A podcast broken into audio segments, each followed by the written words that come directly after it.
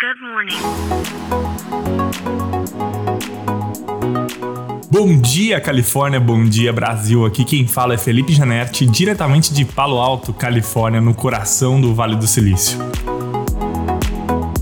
Hoje é terça-feira, dia 14 de novembro de 2023. A gente, nas últimas semanas, tem falado bastante sobre carros autônomos. Uh, eu, inclusive, contei sobre um episódio que eu vivi na cidade de São Francisco ali, com esses carros autônomos que inundaram a cidade. Na semana passada, eu tive um outro evento ali, onde eu nunca havia visto antes tantos carros autônomos pegando passageiros na frente do estádio de basquete do Golden State Warriors. Cada vez mais a gente vê esses carros autônomos ganhando as ruas aqui do Vale do Silício, principalmente de São Francisco, e carros sem motorista pegando seus passageiros e levando do ponto A ao ponto B em segurança. Isso deve se expandir agora para o sul da Califórnia, cidades como Los Angeles, San Diego, e em breve a gente deve ver esses carros se espalhando pelos Estados Unidos e pelo mundo. Porém, para quem gosta de saber sobre os próximos passos da evolução da tecnologia, se fala há muitas décadas que o futuro do trânsito, né, do, do, transporte urbano, não está no asfalto, mas sim no ar. E com isso, algumas empresas nos últimos anos surgiram, né, e começaram a fabricar esses grandes drones que podem transportar pessoas, né, em trajetos curtos e urbanos. Uh, porém, ficou até agora muito no protótipo, né, desses carros. Enfim, a Embraer mesmo tem um projeto que está em andamento nesse sentido, mas agora isso começa a se se tornar realidade. Uma empresa chamada Job Volocopter, uma empresa aqui de Santa Cruz, na Califórnia, eu já falei sobre ela aqui uh, alguns meses atrás, numa rodada de investimento que ela recebeu, etc.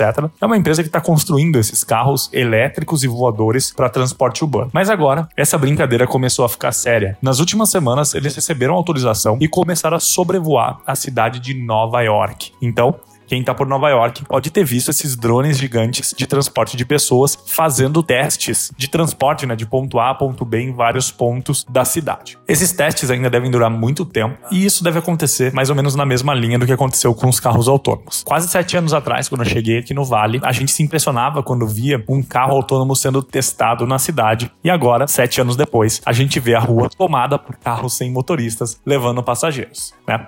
Agora, na minha opinião, essa é a mesma fase que a, essa empresa de carros voadores enfrenta. Por muito tempo, elas devem passar por testes rigorosos né, em cidades como Nova York, São Francisco, Los Angeles, etc. E, se tudo correr bem, né, talvez daqui 6, 7 anos, o mesmo momento que a gente está passando com os carros autônomos, a gente pode passar com os carros voadores. Então, será que o futuro do transporte urbano não será no asfalto e será no ar? Bom, então é isso. A gente fica por aqui. Amanhã tem mais. Tchau.